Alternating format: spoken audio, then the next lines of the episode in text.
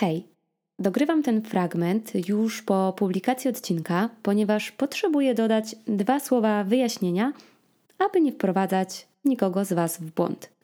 No i w odcinku pojawia się fragment o tym, że Indonezja zdjęła obowiązek posiadania szczepień przed wjazdem do kraju.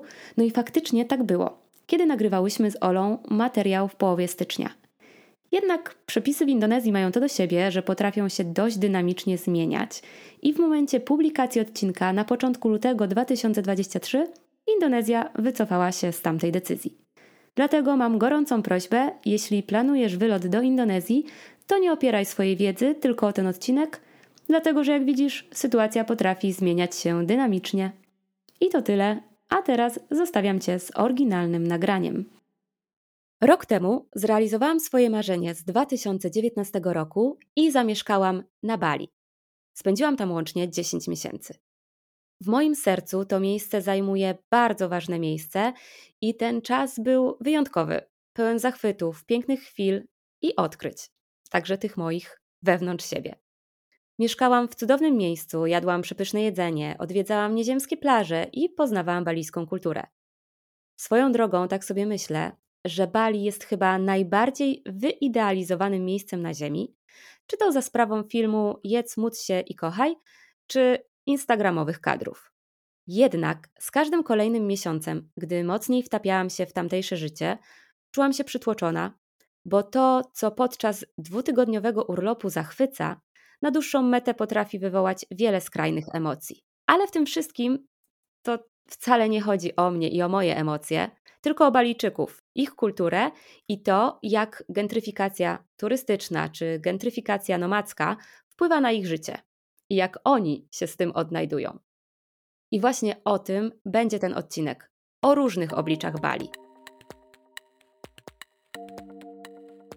I do tej rozmowy zaprosiłam Aleksandrę Najdę, która od kilku lat spędza część roku na Bali, z jednej strony wynajdując i testując przepiękne miejsca, idealne na wakacyjny odpoczynek, a zarazem pokazując tę drugą stronę medalu i mówiąc głośno o tych różnych obliczach wyspy.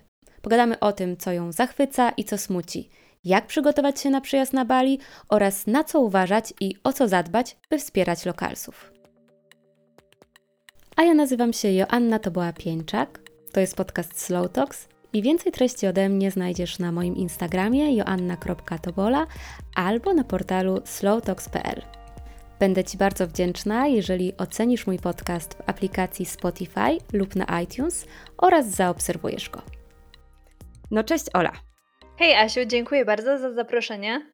Cieszę się, że udało nam się złapać, bo teraz, jak ja sobie to wczoraj o tym myślałam, mamy 8 godzin różnicy, więc ty już w zasadzie kończysz swój dzień powoli, a ja dopiero zaczęłam i ja chciałabym, żebyśmy zaczęły od tej pięknej strony wyspy, tak żeby się rozkręcić. I tutaj mam do ciebie na początek pytanie: dlaczego w ogóle Bali? Co takiego przyciąga ciebie tam co roku, co sprawia, że wracasz? Zacznijmy od tego, że nigdy nie lubiłam zimy, mimo że jestem grudniową dziewczyną. Urodziłam się w środku grudnia. Um, nigdy naprawdę nie lubiłam marznąć, nie lubiłam sportów zim zimowych, a perspektywa spędzania sześciu miesięcy w krainie mm, szarości i zimna i deszczu po prostu mnie przerażała. Mhm. Dlatego już od 2016 roku starałam się zorganizować sobie życie tak, żeby spędzać e, zimę gdzieś w ciepłym miejscu. Bardzo dobrze to rozumiem. Niestety e, nasze, nasz polski klimat nie do końca e, sprzyja mm, dobremu samopoczuciu i rozwojowi osobistemu i duchowemu. Dlatego już od 2016 roku zaczęłam organizować sobie życie tak, żeby wyjeżdżać, żeby spędzać tą właśnie zimę, te zimowe miesiące w jakimś ciepłym, słonecznym miejscu. I właśnie w 2016 roku wylądowałam w Tajlandii, gdzie razem z moim mężem spędziliśmy pierwsze pięć miesięcy takiego życia jako cyfrowi nomadzi. I podczas tych pięciu miesięcy podróżowaliśmy po Azji Południowo-Wschodniej. Zobaczyliśmy wtedy siedem krajów i 15 różnych ciekawych wysp. Przepięknych miejsc było tyle, że naprawdę można było się zakochać. I zakochaliśmy się w Azji. Wtedy też pierwszy raz przyjechaliśmy na Bali. Wyspa urzekła nas zupełnie, totalnie, przepadliśmy bez pamięci, dlatego że mieszkając w Tajlandii nie mieliśmy praktycznie takiego życia typowo cyfrowych nomadów. Czuliśmy się tam jak turyści, dlatego że nie było żadnych innych ekspatów mieszkających na Phuket. Mhm. W zasadzie to jedyna społeczność ekspatów e, mieszkała w tamtym, w tamtym czasie w Bangkoku. Nie wiem jak jest teraz ale na Phuket nie było w zasadzie żadnych innych obcokrajowców, nie było restauracji zachodnich, nie było żadnej takiej społeczności, w której moglibyśmy się odnaleźć. Mhm. A lokalsi niestety nie zawierali przyjaźni z obcokrajowcami, nawet nie byli tym zainteresowani. Dlatego Bali było dla nas takim totalnym odkryciem i przebudzeniem, dlatego że tutaj jest tego pełno. Jest naprawdę wspaniała, ogromna społeczność ekspatów restauracje z całego świata, jest przepiękna natura, sympatyczni lokalsi, cudowna kuchnia. Naprawdę jest tutaj wszystko, czego można by potrzebować do życia. Mhm. No i ta pogoda, która może czasami kapryśna, ale jednak przez cały rok ta temperatura jest taka, że ja przynajmniej tak miałam, że ci się chce, że budzisz się rano i po prostu chcesz coś robić. To prawda, budzi cię słoneczko, Zazwyczaj jest przepięknie, mimo że ja zawsze spędzam tutaj porę deszczową, bo kiedy u nas jest zima, to tutaj jest pora deszczowa. A pora deszczowa oznacza wyższe temperatury niż w porze suchej, no ale oczywiście też wysoką wilgotność i opady. No ale prawda jest taka, że Bali jest kierunkiem całorocznym i wcale tutaj tak dużo nie pada. O właśnie, bo to jest, nie wiem czy u Ciebie jest podobnie, ale to jest jedno z top pytań, e, które ja dostaję w kontekście Bali. Co z tą pogodą? Jak, jaka będzie pogoda w styczniu? Asia, a powiedz mi, jaka pogoda jest w marcu? Bo czytam, że dużo pada. Czy pada, czy nie pada? No i jestem ciekawa, jak to w tym roku wygląda w porze deszczowej, ale moje wspomnienia z zeszłego roku są takie. Oczywiście wszystko też zależy od rejonu wyspy i to też zawsze tłumaczę, że no, to jest tak, jakby zapytać, jaka pogoda jest w Polsce. Inna będzie na północy, inna będzie na południu, inna będzie na Suwalszczyźnie, a inna będzie gdzieś bliżej Wrocławia. Ale no jakby z mojego, jakbym sobie wróciła pamięcią do tego, jak było rok temu, no to faktycznie gdzieś na początku tej pory deszczowej, przynajmniej w Ubud, trochę popadało. Na wybrzeżu to chyba było całkiem nieźle, ale ja tą porę deszczową bardzo dobrze wspominam. Mieliśmy tam jeden taki wypadek, gdzie po prostu wodospad wody w pewnym momencie po, po krótkiej ulewie spływał ulicami i, i jakby pochłonął wręcz nasz skuter i walczyliśmy na życie. Pamiętam na życie, te Insta.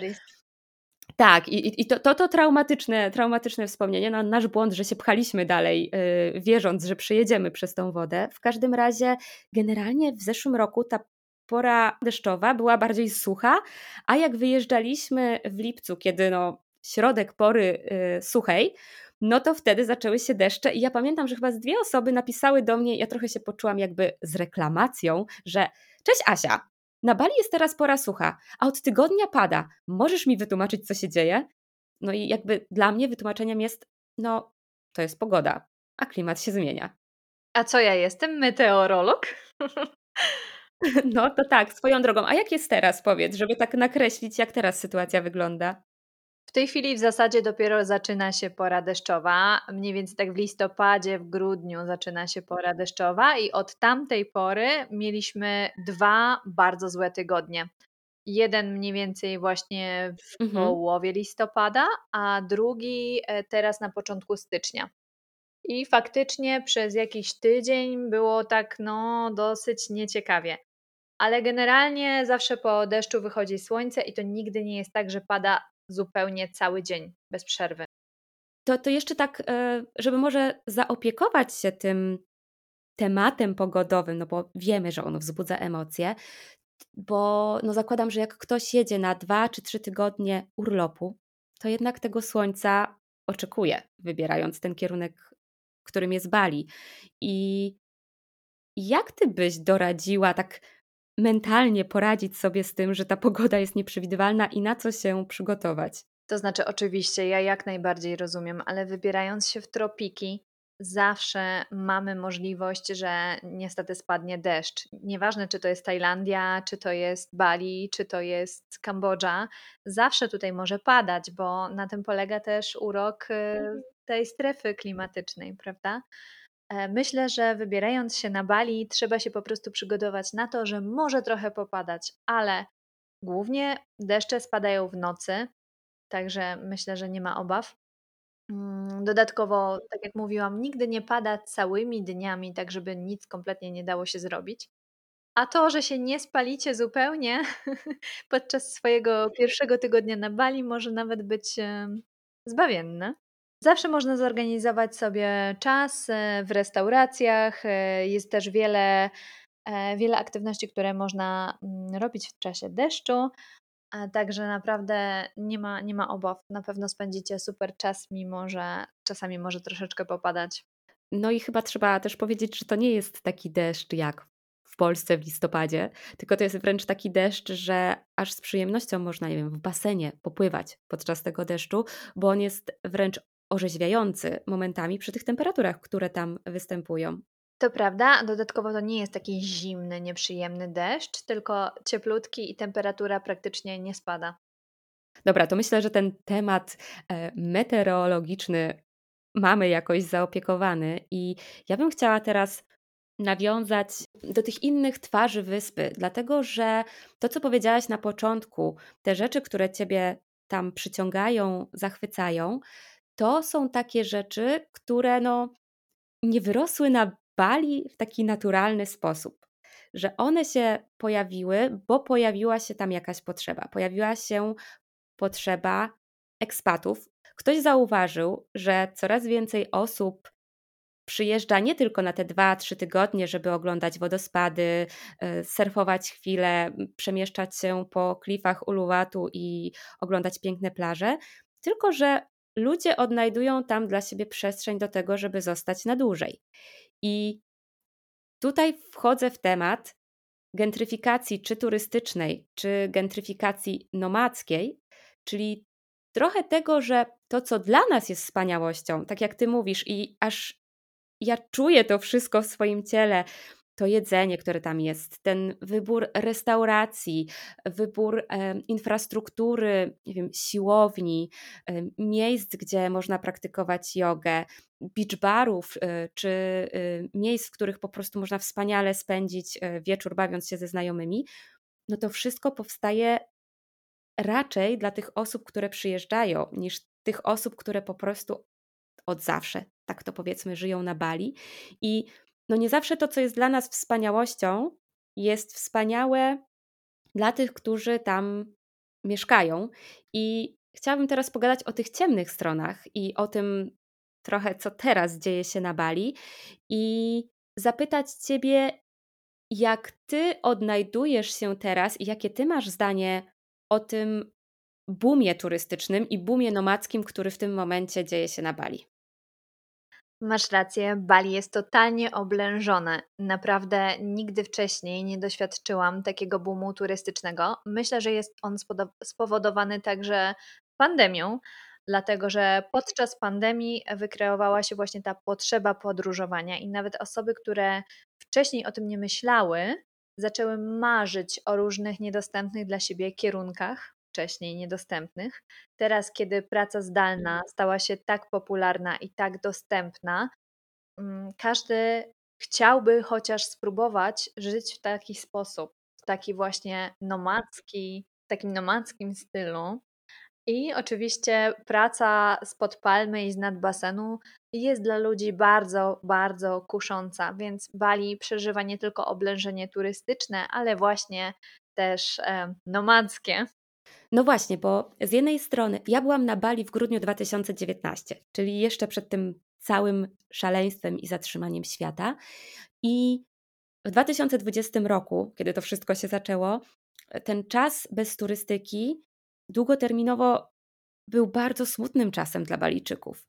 I z tego co pamiętam, ty byłaś w 2020 roku na Bali, prawda?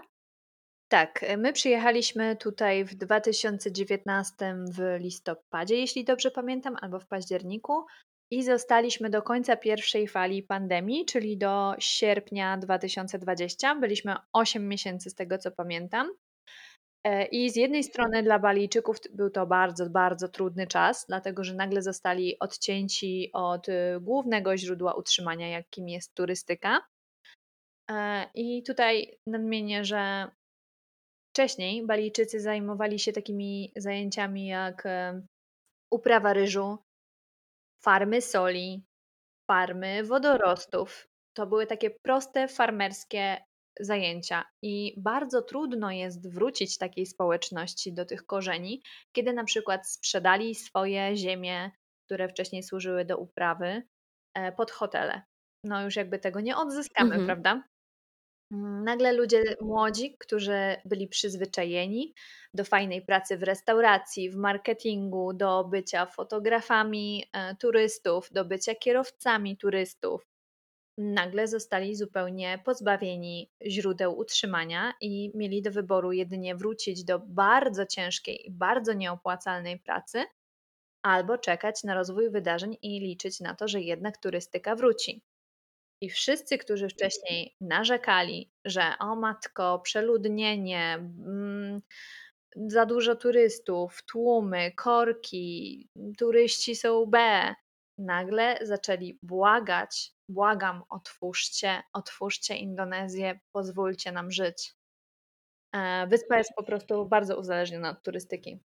Jest bardzo uzależniona od turystyki i właśnie dlatego fajnie, że pokazujesz też tą drugą perspektywę, bo czasami zapomina się o tym, że ci, którzy żyją na tej wyspie, oni też mogą dokonywać decyzji i oni nie są takimi bezbronnymi owieczkami, które ojejku, biedni ludzie, tak turyści im się zwalają na głowę, y, trzeba ratować ich kulturę, ich świat, no bo oni też czerpią jakieś korzyści i z tego, jakie ja rozmowy prowadziłam e, z różnymi Balijczykami podczas mojego pobytu, kiedy jeszcze był ten moment, ja już nie wiem której fali, ale Bali było wciąż zamknięte e, dla turystów, więc można tam było wjeżdżać spełniając wiele różnych kryteriów, plus jeszcze przechodząc e, kwarantanny w hotelach i tak dalej. W każdym razie część Balijczyków, z którymi rozmawiałam, pewnie już ze względu na tą stagnację, która trwała od prawie roku, mówiło: No, ja nie znalazłem w sumie innej pracy, bo ja wierzę, że ci turyści wrócą. I ja miałam wrażenie, że co miesiąc była ta sama gadka, że oni czekali na tych turystów, może nadzieja lekko malała, ale często nie podejmowali za bardzo innych akcji ku temu, żeby zmienić jakoś na przykład swoją sytuację zawodową. No bo jednak wyspa stoi na turystyce. Jestem ciekawa, czy ty miałaś podobne e, rozmowy podczas tego czasu? Oczywiście, oczywiście. Mm, nie chcieli się przebranżowić, nie chcieli szukać sobie innego źródła dochodu, dlatego że turystyka jest bardzo łatwym i przyjemnym zajęciem dla większości jednak ludzi, mhm. którzy tutaj pracują. I no, nie ukrywajmy, kto chciałby wracać do bardzo ciężkiej i bardzo nieopłacalnej pracy, jaką jest uprawa ryżu, czy nie daj Boże soli, rezygnując z naprawdę przyjemnego zajęcia, które dawało im bardzo dużo pieniędzy. Więc tak, y, wszyscy bardzo liczyli, bardzo czekali na ten powrót turystów. Mm, tak, ja mam wrażenie, że w każdym miesiącu słychać było, że to już jest ten moment, kiedy wszyscy wracają. My już naprawdę wierzymy, że to się za chwilę wydarzy, no a ten czas się przedłużał, przedłużał. Ja teraz nie wiem, chyba w marcu, kwietniu zeszłego roku gdzieś dopiero y, pojawiła się ta opcja, żeby turyści mogli z powrotem wrócić na wyspę. Tak przynajmniej mi się wydaje. Tak, wymóg szczepień e, został zdjęty dopiero w tym miesiącu. Także naprawdę Indonezja bardzo długo utrzymywała wszystkie restrykcje i utrudniała turystom powrót. Teraz mamy chiński nowy rok za pasem i za chwilę tutaj przyjadą goście z Chin. Chiny się mhm. otworzyły 8 stycznia, także w zasadzie to dopiero teraz będzie można powiedzieć, że turystyka naprawdę wróci na Bali co trochę mnie przeraża, bo już w tej chwili jest bardzo, bardzo ciasto. Ciasno. Tak, i ja bym na chwilę jeszcze wróciła do tego 2020 roku, bo mm, była ta furtka. To też były różne momenty. Raz Bali było totalnie zamknięte, potem na chwilę otwierało, dawało furtkę na tych specjalnych zasadach wjazdu, potem znowu się zamykało, potem znowu się otwierało. To była po prostu taka ciągle zmieniająca się rzeczywistość, gdzie trzeba było podejmować decyzje w zasadzie tu i teraz, niż planować coś długoterminowo, żeby tam przyjechać. I mam wrażenie, że to był taki moment, kiedy właśnie na Bali turyści się nie mogli pojawiać, ale albo zostali ci nomadzi, tak jak w Twoim przypadku i Twojego męża, albo ci nomadzi wykorzystywali furtkę, żeby wjechać na wyspę i zostać jednak dłuższy czas, no bo po pierwsze wiza, która była dostępna, umożliwiała ten pobyt na pół roku. Po drugie było to dosyć drogie. Opłacić loty, opłacić e, wizę, e, e, spełnić te wszystkie inne wymagania, opłacić kwarantannę w hotelu, więc średnio opłacalnym biznesem było przyjeżdżanie na dwa tygodnie, ponosząc taki koszt, nie wiem, siedząc tydzień na, na kwarantannie. Więc wyspa stała się wyspą nomadów. W sensie w pewnych miejscach, bo oczywiście wciąż jest wiele, wiele miejsc, w których tej nomadzkości tak osadzonej, jak chociażby w Changu, nie ma. I myślę, że to był taki początek tego, że jeszcze bardziej Bali wykreowało się na miejsce, w którym możesz w cudowny sposób pracować, jeść fantastyczne jedzenie, a zarazem nie płacić dużo, no bo ponieważ ta turystyka kulała, to, znaczy kula nie istniała, to te wszystkie miejsca, które wcześniej były za grube dolary wynajmowane, de facto musiały bardzo obniżyć ceny, żeby zarobić cokolwiek, żeby utrzymać pracowników. Więc to był taki moment, w którym no, za 1000-2000 zł można było zamieszkać w przepięknym domu z basenem. I to w zasadzie trwało. Tak myślę, że jeszcze w, w zeszłym roku o tej porze to mniej więcej było. No i nagle wróciła turystyka i Bali zwariowało. Ja tak na to patrzę. Jakbyś tu mogła to skomentować, jak ta rzeczywistość covidowa i to, co część osób sobie wyobraża, tania Azja, yy, wille z basenem za tysiąc złotych, jedzenie za grosze, jak się to ma do rzeczywistości balijskiej teraz?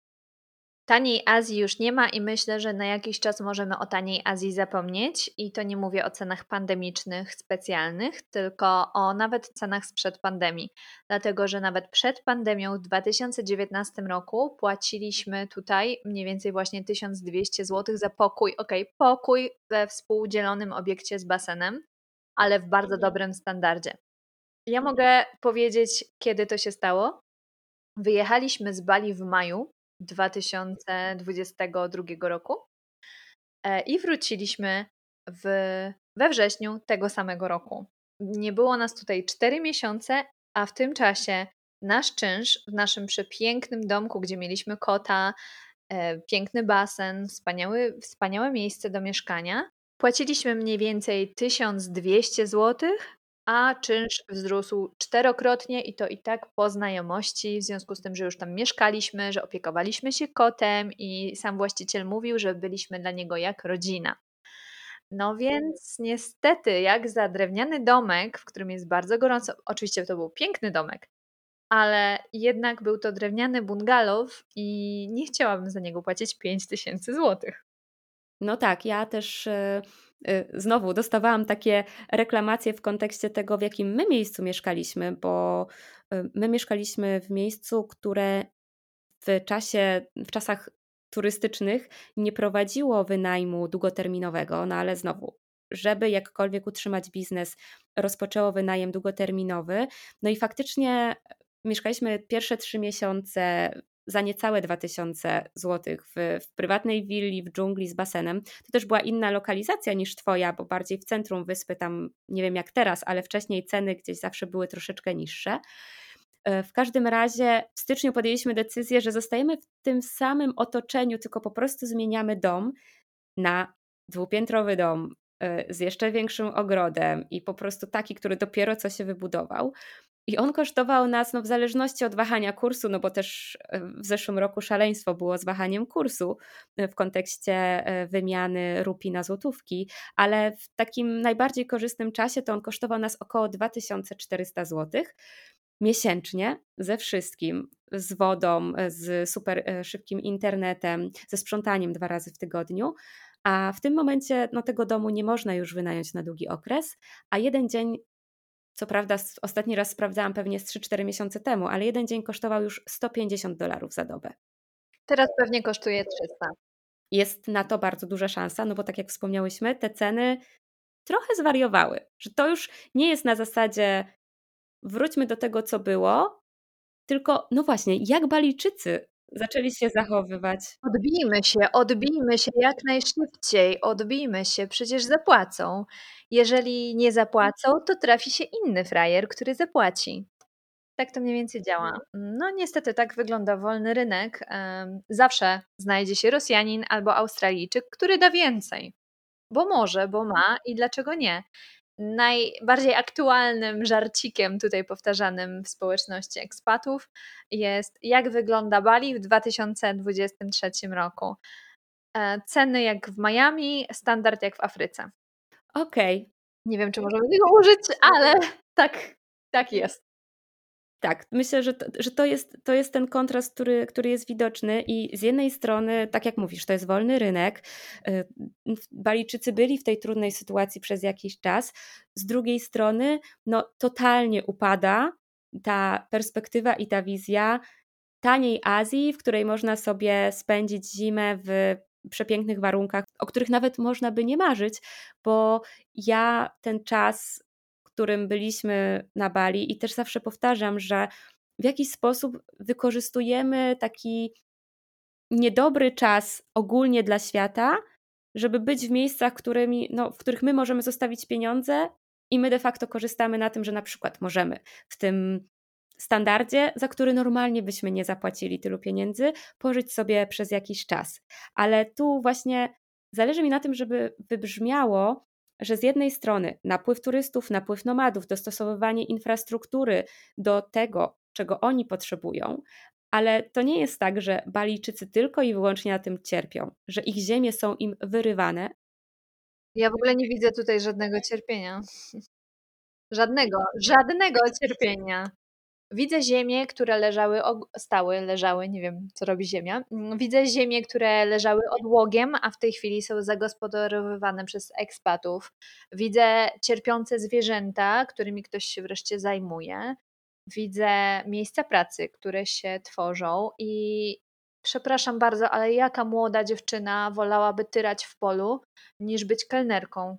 Nie znam żadnej.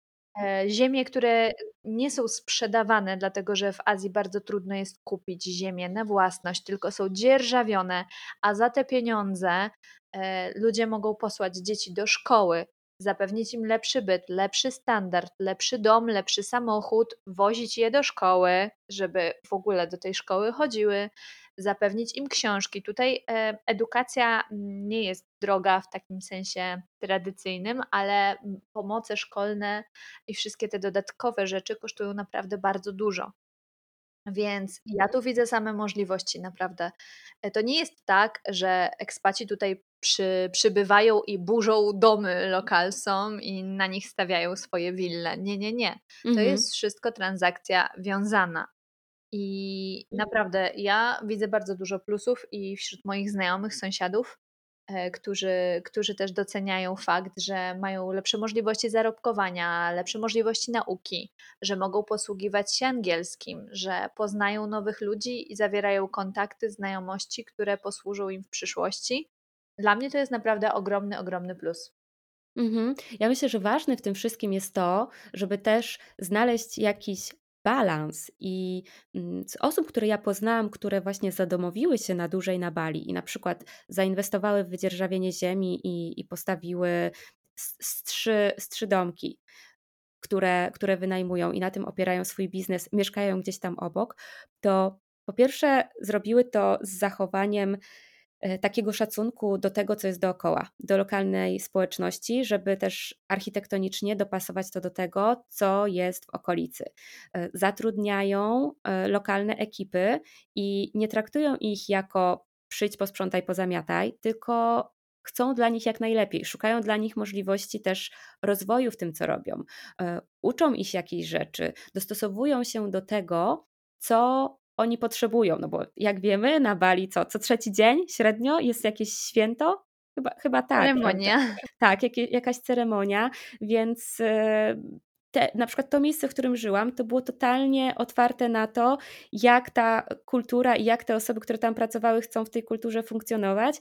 I faktycznie, mm, przynajmniej z dwa dni w tygodniu, po prostu e, nie było tych pracowników i robiliśmy, e, byliśmy totalnie elastyczni na to, czy ktoś jest, czy kogoś nie ma, bo wiedzieliśmy, że są ważne święta dla nich. I ja myślę, że to jest clue, które niestety czasem się gubi, no bo ludzie są różni, żeby z jednej strony właśnie inwestować w takich miejscach, e, puszczać pieniądze do lokalnego obiegu, e, zapraszać tych lokalnych ludzi e, do tego, żeby wspólnie się czegoś uczyli, żeby ruszyć w nich jakieś pomysły, jakieś idee, no ale z drugiej strony, żeby nie zawłaszczyć sobie tego świata, w którym oni żyją.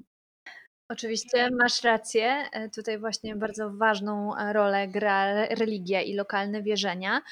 Ale a propos tego, co powiedziałaś na temat architektury i na temat zatrudniania ludzi, tutaj też bardzo w Indonezji bardzo fajnie prawo chroni lokalną społeczność, dlatego że po pierwsze, tak jak mówiłam, obcokrajowiec ma utrudniony dostęp do kupna ziemi. Zazwyczaj ziemię się tylko dzierżawi na określoną liczbę lat, 20-30 lat. Po drugie, żeby wybudować willę, musi ona zostać zatwierdzona, projekt musi zostać zatwierdzony w urzędzie, a nie zostanie zatwierdzony, jeżeli nie będzie zawierał e, elementów architektonicznych balijskich i nie będzie pasował do, mm, do okolicy. A po trzecie, e, oczywiście najlepiej jest zatrudnić lokalsów, a żeby zatrudnić obcokrajowców w swojej willi, hotelu czy biznesie, należy zapłacić za nich ogromne koszta wizowe. Dlatego właśnie w większości mm, willi, hoteli czy restauracji pracują właśnie lokalsi. Ja też tak już zamykając ten wątek, bo tutaj trochę mm, rozmawiamy z, z, tej też perspektywy długoterminowego pobytu nomadzkiego i chciałabym przejść do tego wyjazdu na Bali w celach turystycznych, ale jeszcze tylko zamknę wątek, że my mm, y, z Tomkiem, jako po prostu naczelni kawosze, spędziliśmy naprawdę mnóstwo czasu w przeróżnych y, kawiarniach i od takich, które po prostu były rozbudowanymi molochami, tak to nazwijmy, z obsługą kelnerską i, i serio, wyglądały lepiej niż wiele miejsc w, w europejskich stolicach ale też w takich totalnie miejscach gdzieś, nie wiem, w stolicy, w jakimś, na jakimś uboczu, gdzie nie sądzę, żeby turyści jakkolwiek mogli dotrzeć, tylko właśnie w miejscach dla lokalnej społeczności. I rozmawialiśmy sobie zazwyczaj z tymi młodymi chłopakami, którzy tam byli.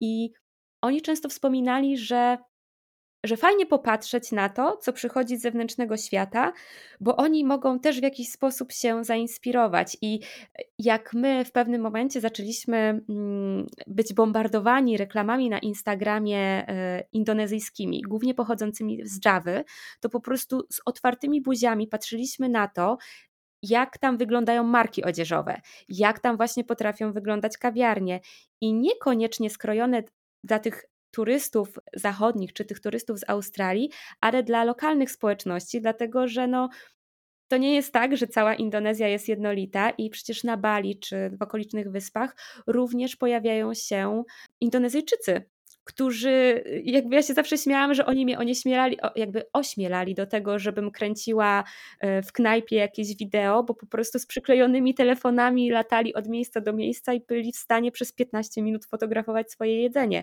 Więc ta cała infrastruktura nie jest tylko dla tego świata zachodniego, ale również wewnętrznie dla Indonezyjczyków. Oczywiście, to jest zawsze układ wiązany.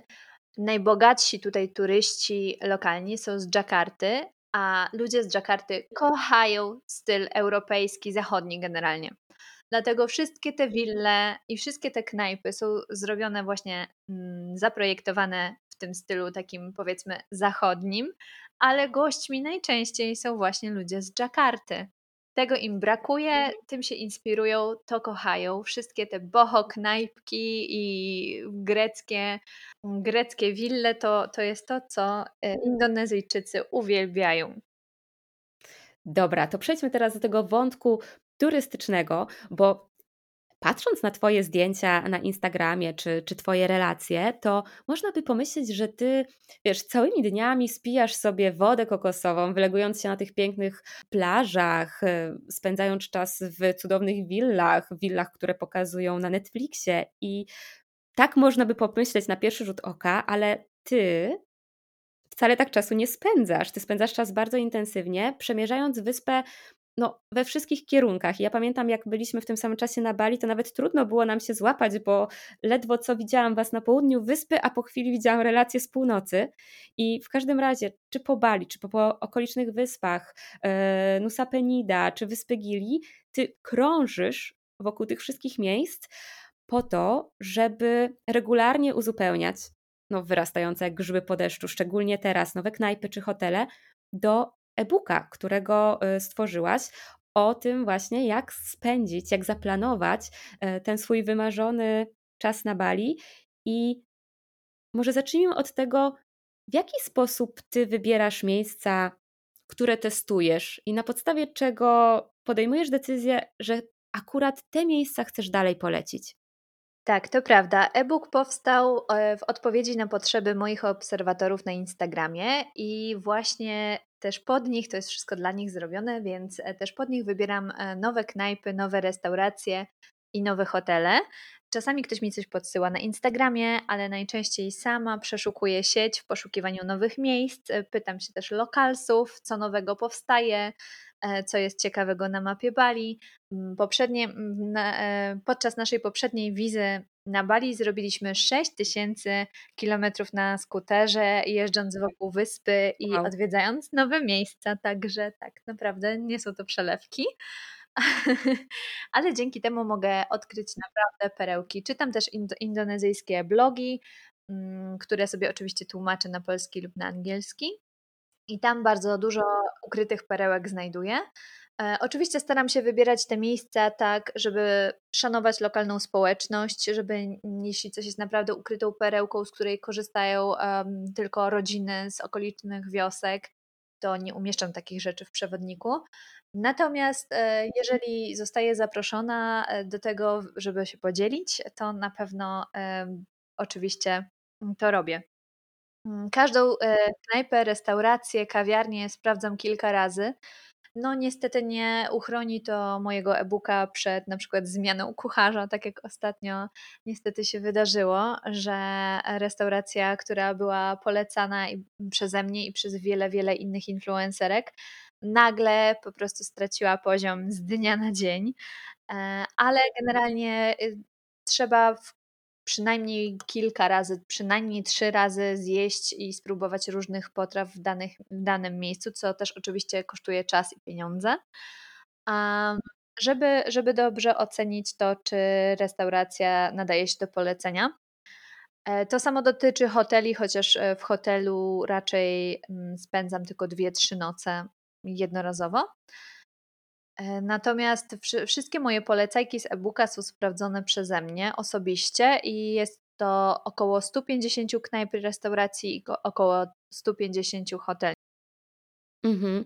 No ja myślę, że to jest bardzo duże ułatwienie y, dla osób, które rozpoczynając nawet, y, otwierając temat wyjazdu na Bali, no mogą się poczuć przytłoczone na przykład w jakiś sposób, bo od czego po pierwsze zacząć, a po drugie, no jest tych miejsc taka masa, że ja, no, przez to, że my spędziliśmy tam te kilkanaście miesięcy, to mogliśmy sobie na spokojnie popróbować, pojeździć.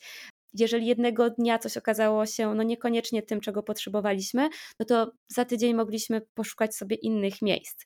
A jednak jak się przyjeżdża na takie dwa, trzy tygodnie, no to myślę, że gdzieś rodzi się ta wewnętrzna potrzeba, żeby wybrać to miejsce, które faktycznie będzie spoko, które nie rozczaruje, które będzie fajne. I to, co mi się podoba w Twoim e-booku, to że pokazujesz, że mając różny budżet, można naprawdę znaleźć fajne miejsca, bo nie da się ukryć, że nie sztuką na Bali jest na przykład nocować w przepięknej willi z prywatnym basenem, która będzie kosztowała tysiąc dolarów na przykład za dobę. Mając nieograniczony budżet, to naprawdę można sobie wybierać nie wiadomo jakie miejsca, ale nie wiem, czy jest wciąż teraz tak, ale yy, jak kiedyś przeglądałam Twojego e-booka, ponieważ kupiłam go moim rodzicom, jak przyjeżdżali na Bali, bo stwierdziłam, że dobra, ktoś zrobił robotę za mnie, to ja nie będę teraz im tego wszystkiego opowiadać, tylko kupuję Twojego e-booka im, chyba w zeszłym roku na święta go kupiłam. I jak sobie patrzyłam na te miejsca, to, to po prostu miałam coś takiego, że kurczę, no to też jest piękna willa, może nie z prywatnym basenem, ale ze wspólnym, a jednak można w te, dobra, teraz może nie będę rzucać kwotami, bo nie wiem jak one się zmieniły, ale w zdecydowanie niższym budżecie również spędzić swój czas w tym pięknym miejscu. Czy to jest wciąż aktualne, że można znaleźć takie perełki? Oczywiście, ja starałam się napisać tego e-booka tak, żeby naprawdę każdy znalazł coś dla, dla siebie. I to nie tylko jeśli chodzi o budżet, ale także każdy lubi coś innego. Jeden lubi chodzić po górach, inni, inni chcą korzystać z plaży, zobaczyć wodospady, inni może chcą ponurkować. Dlatego właśnie w e-booku starałam się na maksa zróżnicować te treści. Mm, I tak, oczywiście wybrałam wspaniałe, wspaniałe hotele od 30 e, do oczywiście sky is the limit. Um, od 30 zł wzwyż. Także naprawdę każdy, każdy może znaleźć i zarezerwować coś przepięknego dla siebie. Mhm. No dobra, to załóżmy, że wybieram się na Bali, mam Twojego e-booka, przeglądam to wszystko, widzę ile jest możliwości i dopada mi jakiś taki lęk, bo no, bardzo często jednak ten urlop planowany jest na około dwa tygodnie, co obie dobrze jakby wiemy i mamy takie zdanie, że te dwa tygodnie to jest bardzo, bardzo ciasno, jeżeli chce się zobaczyć wiele miejsc. I tak jak czasami przeglądam Twoje relacje i to, w jaki sposób ja o tym mówię, to zazwyczaj proponuję nie wpychać wszystkiego w dwutygodniowy harmonogram, tylko skupić się na jakimś wycinku. No i właśnie, tu mam od Ciebie pytanie, dla Ciebie pytanie, jak Ty, no wiadomo, ok, każdy będzie lubić coś innego, ale tak to, co Ty byś polecała na początek, podczas właśnie tych dwóch tygodni, na czym się skupić podczas urlopu na wyspie? Gdzie pojechać, co zobaczyć? E-booka napisałam w ten sposób, żeby każdy po przeczytaniu wiedział chociaż mniej więcej, co by chciał zobaczyć, jakie rejony. Więc polecałabym na pewno nie zatrzymywać się w jednym miejscu, tylko wybrać sobie 3-4 miejsca, w którym chcesz się zatrzymać. E, I przynajmniej jedno wybrałabym na południu wyspy, gdzie są najpiękniejsze plaże. Moim osobistym ulubieńcem jest oczywiście Uluwatu, gdzie mieszkam i uwielbiam te plaże. To jest prawdziwe piękno wyspy i każdy, kto mówi, że na Bali nie ma pięknych plaż, nie był w Uluwatu, bo tutaj mamy błękitną wodę, wspaniały biały piasek, cudowne, piękne klify. Naprawdę to są wakacje marzeń i przynajmniej kilka dni chciałabym, żebyście spędzili tutaj e, w Uluwatu. Kolejnym takim punktem, który uważam za must, jest Ubud. Tutaj y, na pewno wiesz o tym bardzo dużo, dlatego że tam właśnie mieszkałaś. I to jest taka duchowa, kulturalna stolica wyspy, takie serce Bali, naprawdę. Tam są najpiękniejsze y, świątynie, ukryte wodospady. Tam jest kolebka kultury balijskiej i koniecznie też przynajmniej dwie, trzy noce mm, spędziłabym w Ubud. Kolejnym ciekawym pomysłem byłoby przeniesienie się albo na północ, gdzie można obserwować delfiny na wolności, gdzie można nauczyć się nurkowania z butlą, gdzie można zobaczyć prawdziwą, żywą, piękną rafę, czarne plaże i oczywiście wulkan. Mm, na północy można też zobaczyć e, największe na wyspie, najwspanialsze wodospady i taką dżunglę prawdziwie zieloną, nietkniętą dżunglę. Mm, na to też poświęciłabym około przynajmniej trzech nocy.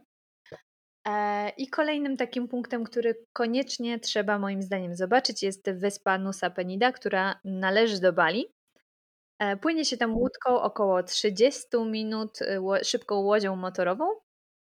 Mm, to jest wyspa taka nowo odkryta przez turystykę, więc jeśli jeszcze nie jest zupełnie zadeptana, bardzo niewiele osób zostaje tam na noc, a ja to bardzo polecam, przynajmniej dwie noce, dlatego że mm, po wyspie jest się troszeczkę trudno poruszać.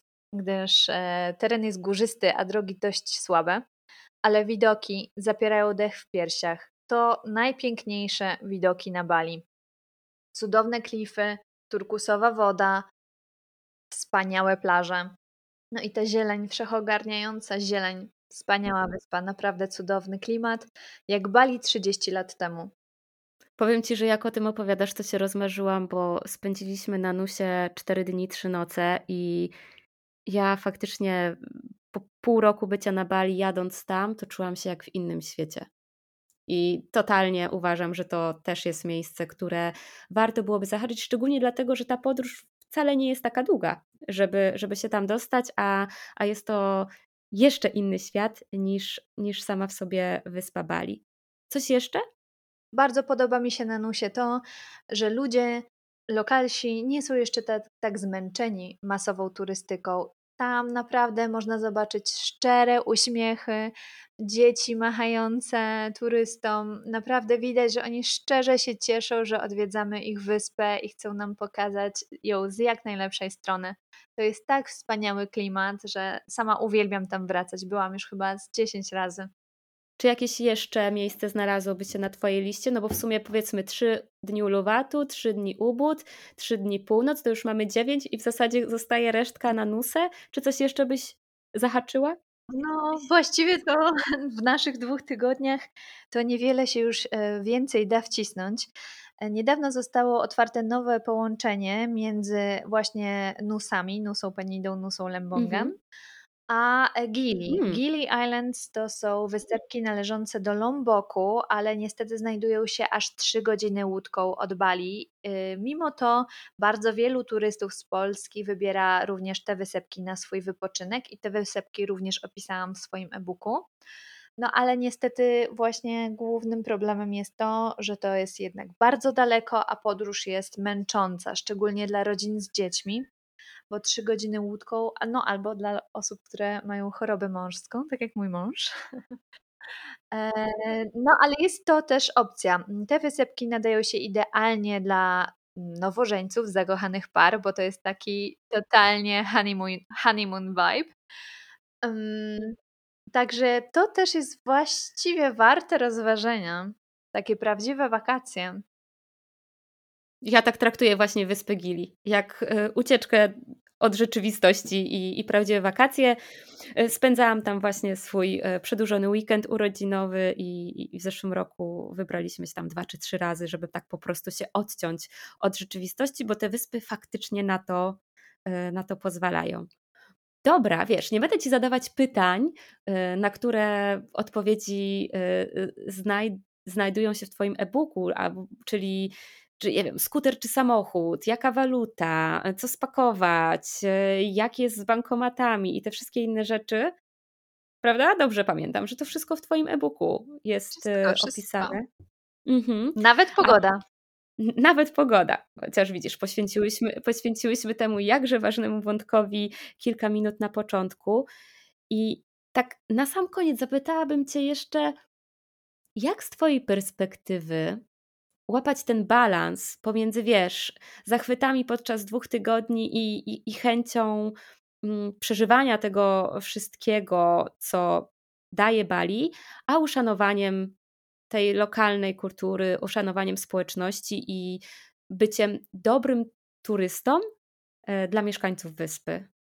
Trudne pytanie. To zawsze jest bardzo trudne pytanie w dobie rozwoju turystyki ale powiedziałabym, że zawsze warto się zastanowić, kto korzysta tak naprawdę z tego, co ja w tym miejscu robię. Kto korzysta z tego, że ja wchodzę na wodospad, kto korzysta z tego, że ja jem, jem obiad w danej restauracji. Myślę, że to jest kluczowy, kluczowy punkt y, w tej całej dyskusji, żeby przynajmniej starać się, żeby chociaż część tego, co my zostawiamy w, na wyspie, idealnie by było większa część, trafiała z powrotem do lokalnej społeczności. Warto też się zastanowić, jak wynagradzani są pracownicy, jak traktowani są pracownicy w miejscach, które wybieramy.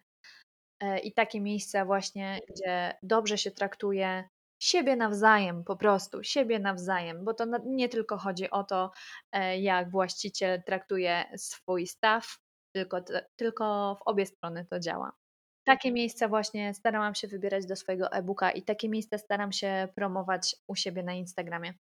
Podpisuję się pod tym, co, co powiedziałaś, i jeżeli wybieracie się na Bali, no to macie zdecydowanie ułatwione e, poszukiwania, mogąc inspirować się tym, co no Ola już od kilku lat odkrywa, testuje i sprawdza.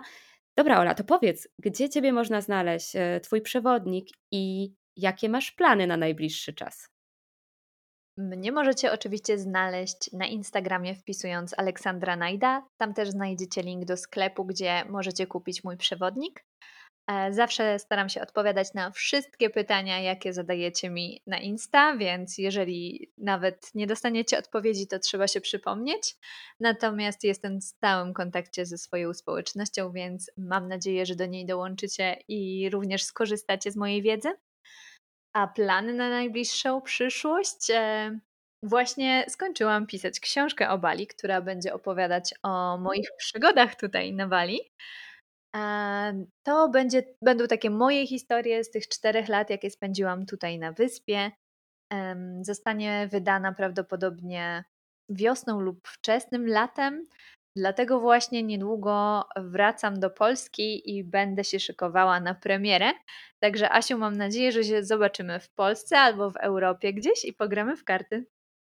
E, tak, jesteśmy. Ja wczoraj przekazałam Tomkowi e, Twoją wiadomość o tym, że musimy się ustawić na turniej Ligretto, więc e, zdecydowanie bukuję czas wczesnym latem, żebyśmy mogły pograć i pogadać sobie o tym, co jeszcze Cię spotkało na Bali? Kurczę, ta informacja o książce ja nie wiedziałam, Wy też się teraz pewnie większość z Was o tym dowiaduje.